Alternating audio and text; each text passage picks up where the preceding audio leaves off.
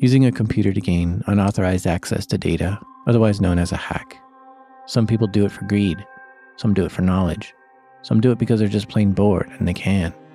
And then there are those people who do it because they're pissed off, really pissed off, and they want things to change. Sometimes it falls on us to just decide we're going to change the world or just decide that we're going to take a stand and just decide that we're fed up. And sometimes those fed up people do something so daring it propels them into a whole new world. I was approached by a secret group of hackers. And I know this sounds like Hollywood crazy. I know this sounds like Mr. Robot, but it's true. But this isn't Hollywood. This is real life where happy endings don't come easy, especially deep in the heart of the web. My hacker name is Eijah. Welcome to a true story from the dark side of the internet. And my name is Jack Rhysider. This is Darknet Diaries.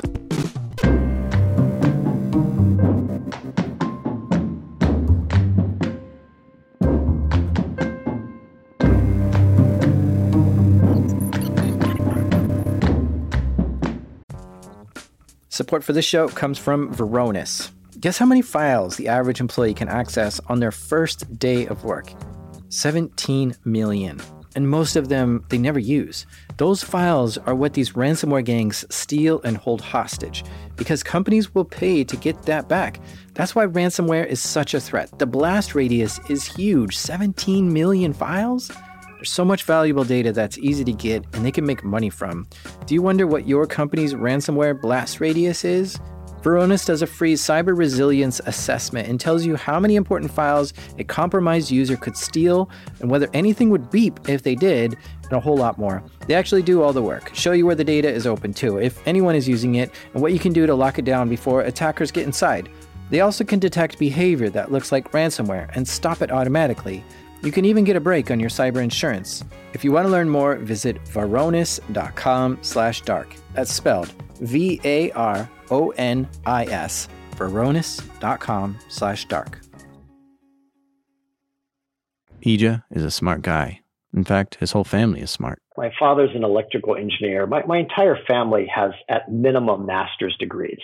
My mother, my, my sister, and her husband have PhDs. I have a master's. So for some reason, my entire family loves universities. I don't know why, but you know, we all have multiple degrees. So Eijah got his master's degree and worked his way up.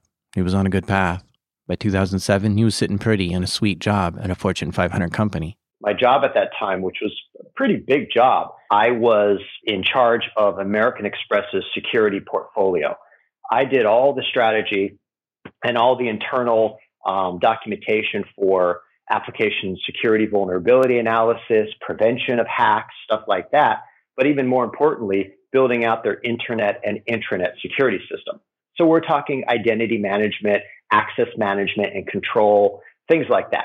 For someone like Eijah, this job wasn't that fulfilling. Tasks were mundane, dry, and not very exciting. So uh, when I came home at night, you can imagine I hated my job because it, it was boring as hell.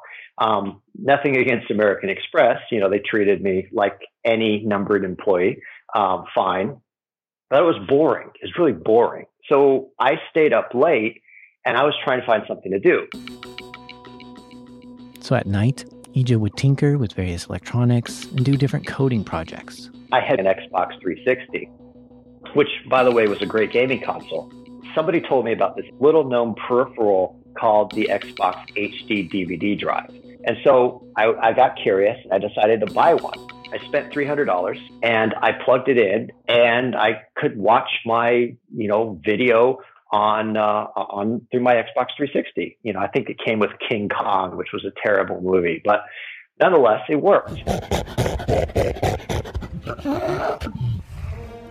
Well, then I was reading on Slashdot and some of the forums that the Toshiba drivers were available for Windows. So you could plug your your HD DVD drive for your 360 into your computer because it had a USB interface, and you could watch videos on your computer. Well, I thought this was great because who wouldn't want to watch high def videos while you're working at home on your computer, especially as a geek? That just sounds really cool. So I plugged it in, downloaded the free drivers from Toshiba, um, plugged in a disc, started an HD DVD uh, media player, and proceeded to play my legally purchased uh, content, HD DVD movies. And guess what happened? All of a sudden, the software decided that I was a bad person and it punished me. It down resed from 1080p down to 480p. Because my monitor was too old to support the newest HDCP handshake between uh, the computer and the monitor itself, it assumed I was a pirate and it downresed me. Even though I'd spent $300 on the drive and spent 20, 30 bucks per movie, it punished me and treated me as a criminal. And and at that moment I I I looked and I said, this isn't fair. Why I've done everything right. I've bought the drive, I bought the movies, um, I've I've I have a licensed copy of Windows. Everything is legit.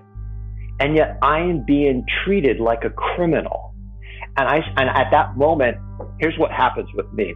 I started to rage a bit.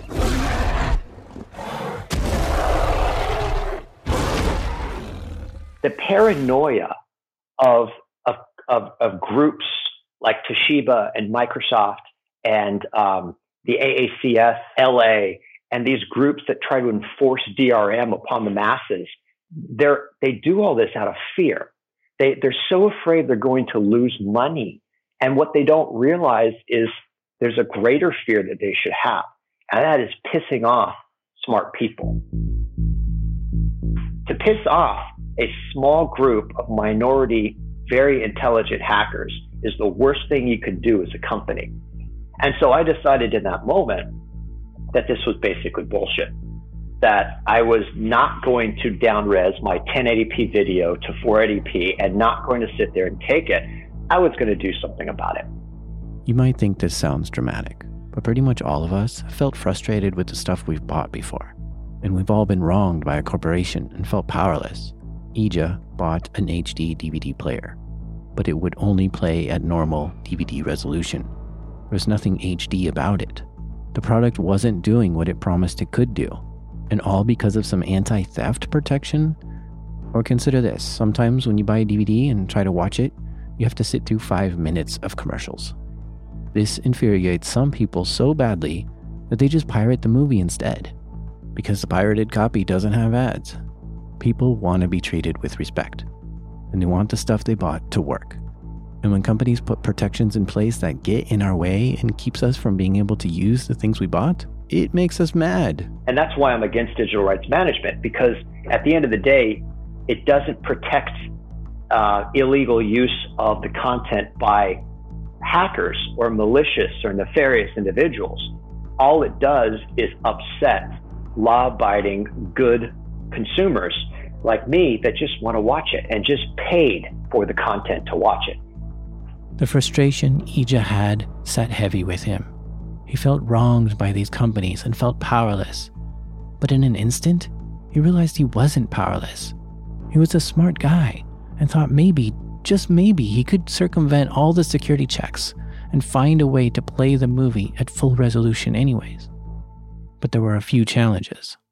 He had to figure out how an HD DVD worked. The problem is, DVD and Blu ray movies encrypt the movies that are on there. So if you were to copy the movies off the disc onto your computer, you wouldn't be able to read it because the whole thing is encrypted. This is put in place to keep people from making copies of the movies and pirating it. The company that created the encryption is the Advanced Access Control System Licensing Administrator, which we'll just call the AACS LA from now on. The AACSLA has figured out a way to encrypt the movie on the HD DVD in a unique way. And any company that wants to make a player to play HD DVDs has to purchase a license from the AACSLA so they can get the decryption key to play the movie. So, with this key, you could decrypt the Blu ray, the entire Blu ray and you could watch the video without any sort of digital rights management, which includes the uh, um, the code that would downres the video. So Eijah started looking for ways to find this encryption key. when I decided that I was going to break Blu-ray encryption, you know, to the extent that I could at the moment, the first thing I I did is I said, okay, I'm going to do it. And then the second thing is I said, okay, how am I going to do it? I know nothing about this. Um, I have to somehow become a quote unquote expert, or at least a fake expert in in this entire space where I have zero experience with it. How do I learn what I don't even know? And so you do you do the, your research and you find out okay here's the site here's the legal entity and then you've got you've got to find out which one of these PDFs do I need to read what's the technical specification of the protocol and so you find that PDF out and then you start going through it it's boring it's boring if you've ever read through an academic journal this was far worse because this was this was written by it sounded it felt like it was written by lawyers. That's just how boring and dry it was. Each of these pieces of software and pieces of hardware have these built-in virtual machines because AACS uses an internal virtual machine to try to protect the memory and try to disguise the transaction of the decryption routine. So you have to figure out how the virtual machine works and then you have to actually figure out the encryption exchange because there's a lot of hashing and encryption that goes on in order to arrive at the key. And keep in mind, there are no device keys released at this time. So there's no way to verify that my decryption code works right. So at this whole time, you have no test data that's real. Everything is an assumption based on a white paper. So all I had was this white paper. And it, it it was funny because when I was at work, you know, designing architectures for American Express, I was thinking about this. So I'd be sitting there at lunch and I'd be thinking about different ways that I could exploit the software, different ways that I could hook in. I was a Java programmer at that time, but I actually ran out of memory with Java. The tools that I was writing in Java, I needed to manipulate memory directly, which Java doesn't do very well. So I actually switched to a C and C++ uh, utility pipeline just to be able to have raw access to the memory to pull this content from the from the Blu-ray player. Um, and that was a lot of fun. So these these utilities I wrote, they would they would stop and resume the process. Another one would scan memory, look for patterns. Another one would output the history.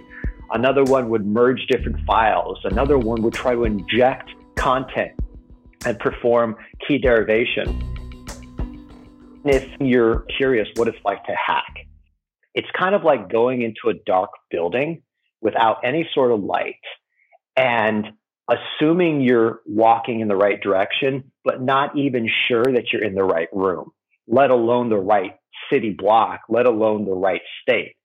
So you go down a path as a hacker and you you make a lot of assumptions. And most of the times those assumptions are wrong. Uh, and all it takes is one wrong uh, assumption to steer you in a totally different direction. But you have to have faith in your analysis and you have to have faith in, you know, what you believe you're going to find, even if all the evidence is against you. And even then, there's zero guarantee that you're ever going to find what you think's there or you're ever going to be rewarded. So sometimes you go down a path and you don't know where, where you need to stop you don't know if it's an infinite path going in the wrong direction, or you don't know if you're two steps away from, from finding the keys. So Eijah spent long hours deep into the night trying to crack the encryption keys on the HD DVD. The programs he wrote were furiously running through the data looking for the keys.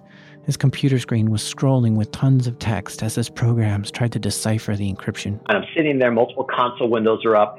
I think it's early Friday or Saturday morning and all this data is kind of going through the screens. It looks like something out of a ma- uh, the Matrix or something out of like an episode of Mr. Robot. Way too many screens up. I'm drinking coffee. I'm probably sitting there in my underwear because I didn't even have take the time to go get dressed yet. And all these things happen, and then bang, no more scrolling output. Everything freezes, and there's this this key on the screen, and I look at it, and I'm like, okay, I must have screwed up I, some, okay, clearly I screwed up the code. It output a key, and so something's wrong with my code. And, and this was after 10 days of, of you know, planning and reading white papers and figuring out how I'm going to attack the programs and uh, do I need to hook into the kernel and all these all this work to get up to this one point and I'm 100% confident that I screwed up something in the code. Um, so at that point, I'm like, well, crap. Okay, well let me let me let me restart the process. So I restart the process.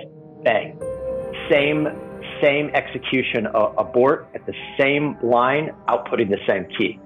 And I'm thinking, well, I really screwed something up. So maybe it was the code I added last night.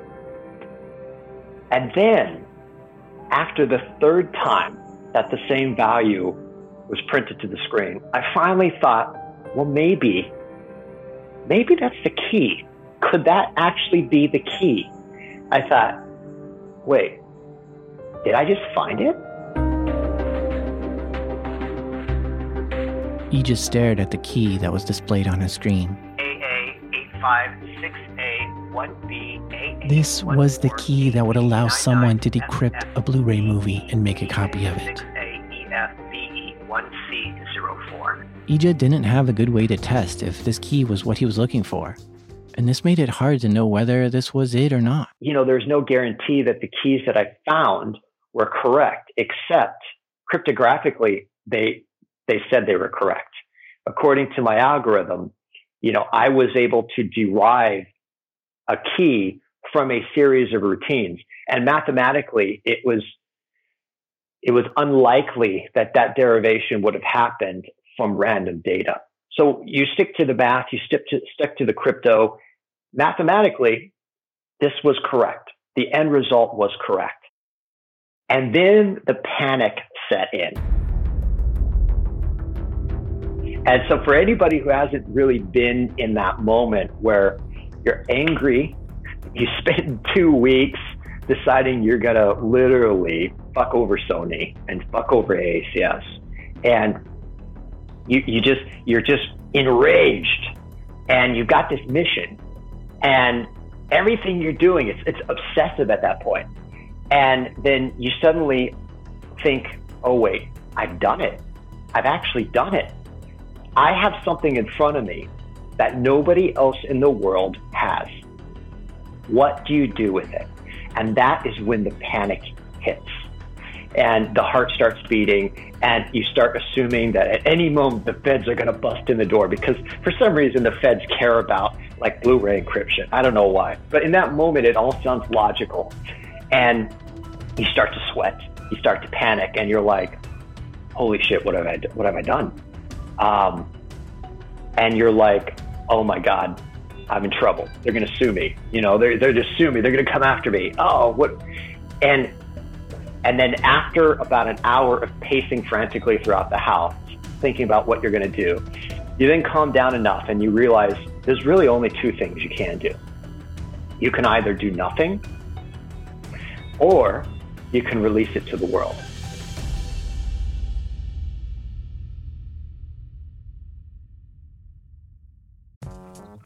This episode is brought to you by the Jordan Harbinger podcast. Here's a clip from one of his episodes. You're about to hear a preview of the Jordan Harbinger show, where I speak with the infamous Fyre Fest's Billy McFarland from inside federal prison, where he's serving six years for fraud and on the hook for $26 million in restitution. This call is from William McFarland, an inmate at a federal prison. Is this the new Billy that we're hearing, or are you the same Billy that tried to pull off the Fyre Festival?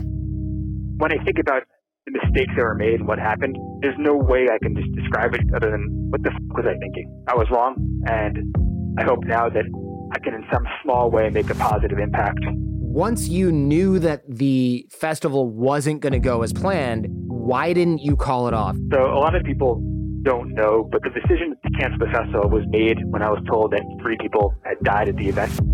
Thankfully, no one was actually physically hurt in any way. But up until the last second, I believed incorrectly we could pull it off, and obviously I was wrong. We had something called the Urgent Daily Payments Document. Essentially, it was a list of payments that we had to make that day, or else the festival couldn't proceed. In the couple of months leading up to the event, it went from a couple thousand dollars a day to a few million dollars a day, where I had to wake up at nine in the morning, find three million dollars by noon, and then make the payments by four. You had a big vision. I mean, it was huge. And you got so close to something great that everyone wanted to be a part of, and people still want to be a part of it. I have to wonder if there's going to be a Fyre Fest version 2. I assume you wouldn't call it that, but are you thinking of doing something similar? If there's anything that makes you want to create and build and do, it's being locked in a cage for months or years. Are you going to come? For more with Billy McFarland, including lessons learned on the inside and his plans once he's served the time he agrees he rightly deserves, check out episode 422 of The Jordan Harbinger Show. Eijah was faced with a difficult decision. He knew that if he posted the keys online, it would likely damage movie distributors like Sony, which is what he wanted. But he knew this also meant they might come after him and try to arrest him. But his fear was overcome with anger. He was still angry at that anti theft DRM that kept him from being able to watch his movie at full resolution. So he decided to post the encryption key he found on a popular hacker forum called Doom9. But then there's this other moment of panic that sets in that all the hackers have. And that is, what if I'm wrong? Because there's, when you release it online, you got to be absolutely certain. There's no room for error when you release it, it's got to be right. It's got to be solid because you're going to be having hundreds of people looking at this. So you've got to be certain because if you release something and it's not right, your credibility is screwed. That's the way it works in our world. And so you craft a message, a paragraph or two, you explain what you found, you create a new forum post, and you release it, and you see what happens. Post right after mine is Can somebody else confirm it, please? Once it was released, a variety of people tested almost, almost instantly. The community tested Eijah's key and confirmed it worked. This would be the very first decryption key ever made public for the HD DVD and Blu ray discs.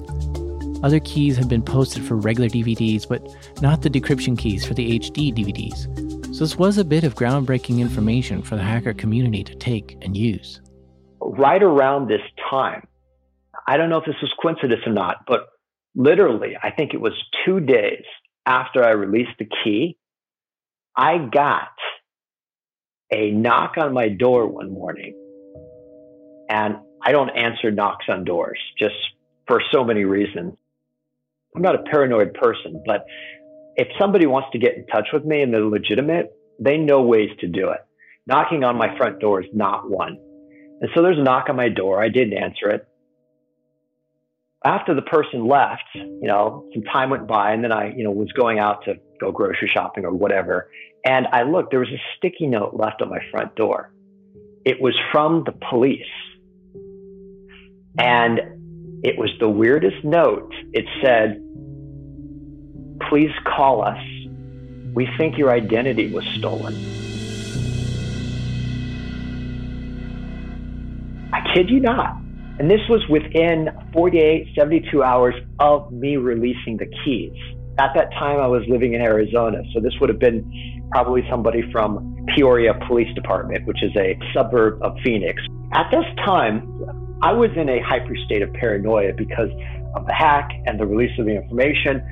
Why would an officer put that specific message on a little note on your front door now, I didn't get a call on my phone. I didn't get an, a, a piece of mail delivered from the police. Instead, the officer made an in person visit within 72 hours of my hack, specifying he thinks my identity was stolen. Please call him. This whole thing had kind of got me on edge to the point where I was looking over my shoulder a little bit more.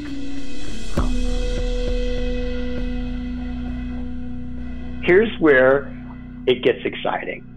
Um, the moment I released this key, I was approached by a secret, I don't know what I want to call it, uh, a secret group of hackers, a secret group of DRM code breakers, and invited into this secret society.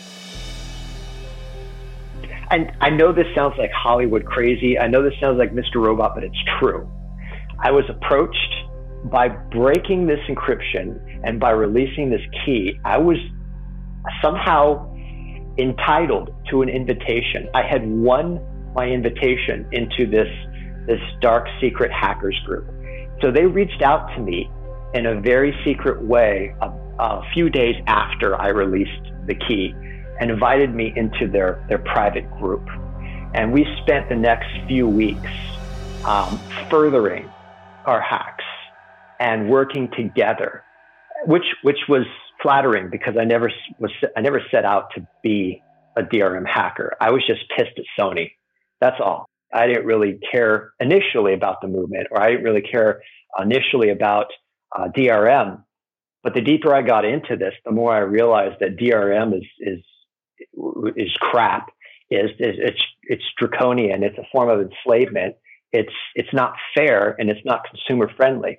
And so the deeper I got into this, the more I realized that I was I was on the right path, and that even though my motivations to start this journey was selfish and was based out of anger and rage, I transitioned to a much more mature and a better uh, state and, and, and motivation in that this was bad for consumerism and this was bad for privacy and this was bad for everybody in the world who didn't have the skills to do something about it. And Sony and, and the AACS and Toshiba and all those companies that treat us like numbers and, and value us only to the extent that our dollars are handed over to them need to pay and will pay.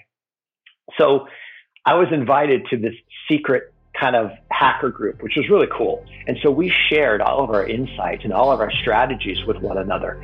And I helped other hackers get better at breaking DRM, and they did the same for me.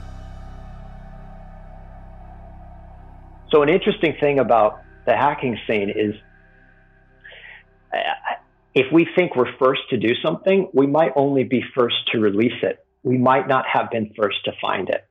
And there's value in not releasing information because if if companies like Sony and Toshiba and others think that the current version of the protocol hasn't been broken yet, they're under no uh, obligation to change anything. When Eijah posted his key on the forum, it triggered a chain of events. The key is first picked up by software developers who create the software that can easily rip or copy a Blu ray disc. Then the rippers get a hold of that software and begin making copies of their Blu ray movies. Then they post and distribute the movies to torrent sites like the Pirate Bay. And then pirates can download movies and watch them without having to buy them. Eijah's key caused a serious ripple effect that rang through the pirating community. The AACS is the organization that created the encryption on the Blu ray, and they had a plan in the event that a key like this got leaked. As soon as they became aware the key was being used by pirates and hackers, they would change the algorithm. Yes, the key that Eijah found would continue to work to copy Blu ray movies up until then, but the AACS made it so that key wouldn't work on any new Blu ray movies that were made after that. So the hackers would have to find a new key and break the encryption again. So it's this cat and mouse game that goes on infinitely as long as they know the latest version has been compromised. So there's there's a lot of power in breaking a system, but keeping that break quiet. But the AACS did more than just change the algorithm. They tried hitting back at websites that posted their keys publicly. When the processing key was released, something funny happened. The AACS LA thought that they could impose upon the internet their will of takedowns. So they had their lawyers send all these takedown notices to all these different sites who posted the key in articles like Digg, Slashdot, and others. And, and we look at it and laugh, just completely discarding this idea as utter crazy. But that's the world the lawyers live in. Somehow they think this makes sense. They think they are entitled to this because it is right. But to them, it still makes sense. And what was happening was keys are hexadecimal um, values. So they're, they're literally strings of A through F, you know, and one through nine is all they are. And it's, it's text data. It's, it's, it's something that you can hide in so many different ways. So a lot of people started disguising the numbers of the processing key in colors and images and reversing it and disguising it a way that would make search algorithms impossible to find it. And that was where hackers and technologists and the community abroad just started taking advantage of the stupidity and just the, the uh, just the the lack of, of social and internet awareness by these executives and by the AACS LA. You see, you can't you can't declare war on an infinite army of smart people who are motivated by a greater cause. And our cause is social justice. And our cause is bigger than any sort of legal army they're going to be able to mount. And that's why it doesn't really matter at the end of the day how many lawyers they send after us. And I find it humorous to think that lawyers still think they have any sort of strength and any sort of influence compared to an army of, of hackers and an army of passionate and motivated uh, internet users. I remember a scene at American Express, um, and keep in mind, I was I was a director level uh, as the security portfolio architect, and I reported directly to a VP. And there was this one day while this was going on. This was probably three four days after I released the information. I had a one on one with my VP, my boss. Uh, very very very very nice lady. Uh, I have such a great respect for her. She called me in for our one on one, and she knew, she knew something was up. I'm sure I was physically showing signs of stress and tension and nervousness. But I remember she was very uh, perceptive and she said, What's wrong? Something going on? You don't seem like yourself. And I remember that conversation because, of course, I denied it. You know, I was like, no, no, you know, maybe I just didn't sleep well. Insert any excuse here to try to jump to the next topic. But I remember, I remember thinking about that for years to come. And I said, you know what? I'm not like my old self. I'm different. This has been a, a, a, a in a lot of ways, this has been uh, almost an opportunity to be reborn. And so it was that moment forward that I decided I'm going to quit American Express because I just wasn't enjoying the work.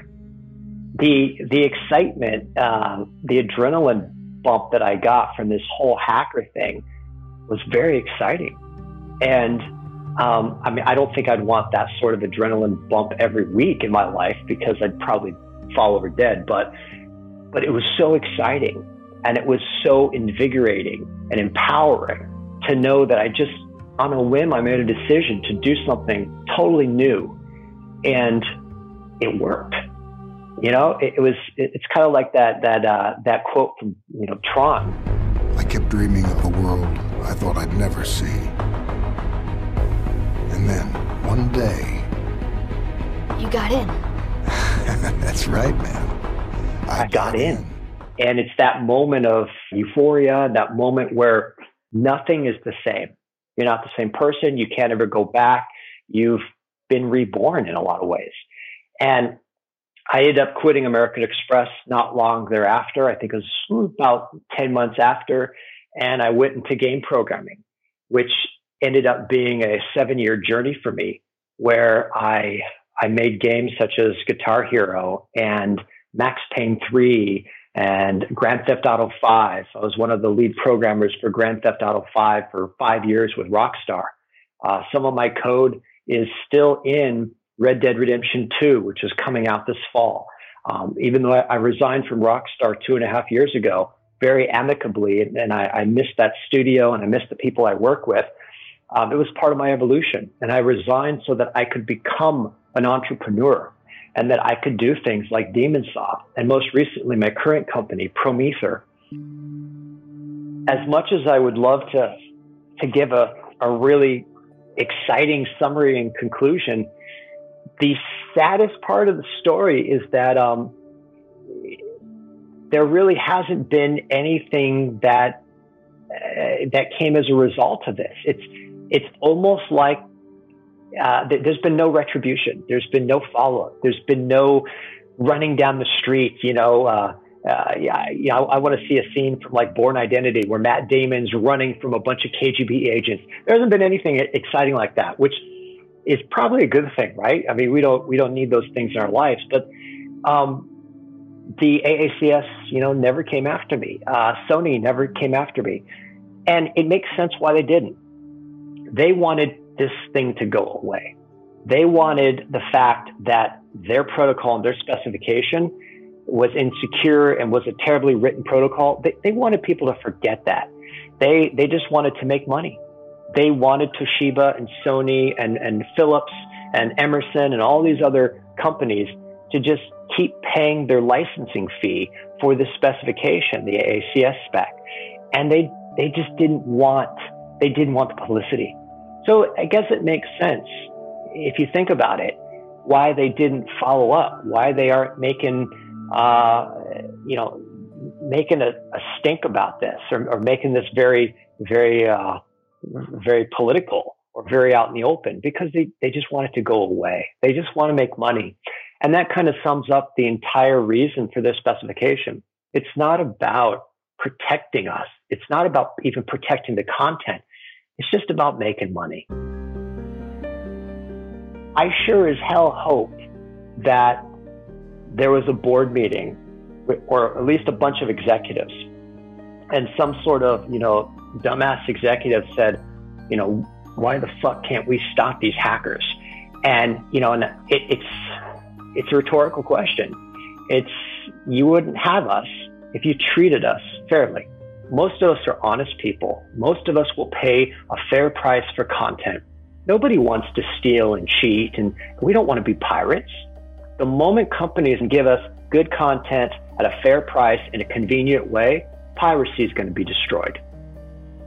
Just treat us with respect and dignity, and we will pay for your content. You, whoever you are out there, you are listening to this right now. You are not powerless. You who are listening to this are far more powerful than I am. And it's just a matter of whether tomorrow when you wake up, you know, you're going to do something about the injustice in the world. I heard an interesting quote. I don't remember who the the athlete was, but somebody was interviewing uh, this uh, Olympic athlete, and they asked her. They said, "How do you do it? How do you achieve these great feats?" And she said, "It's really easy. Every morning when the alarm clock goes off, I choose not to hit snooze. Sometimes the secrets to life is just not pressing the snooze button." Eijah is currently working on two projects he created himself Demonsaw and Promether. Demonsaw is a secure and anonymous file sharing app. Think of it like a decentralized Dropbox that you can run on your own server. And Promether is a way to transfer files and communicate securely, even if you're operating in an insecure network. Both projects are free for anyone to use, and Demonsaw is available now to use. You've been listening to Darknet Diaries. To learn more about Eijah, check out darknetdiaries.com. The show is created by me, Jack Rhysider, with editing help from Stephanie Jens. Theme music is created by Breakmaster Cylinder.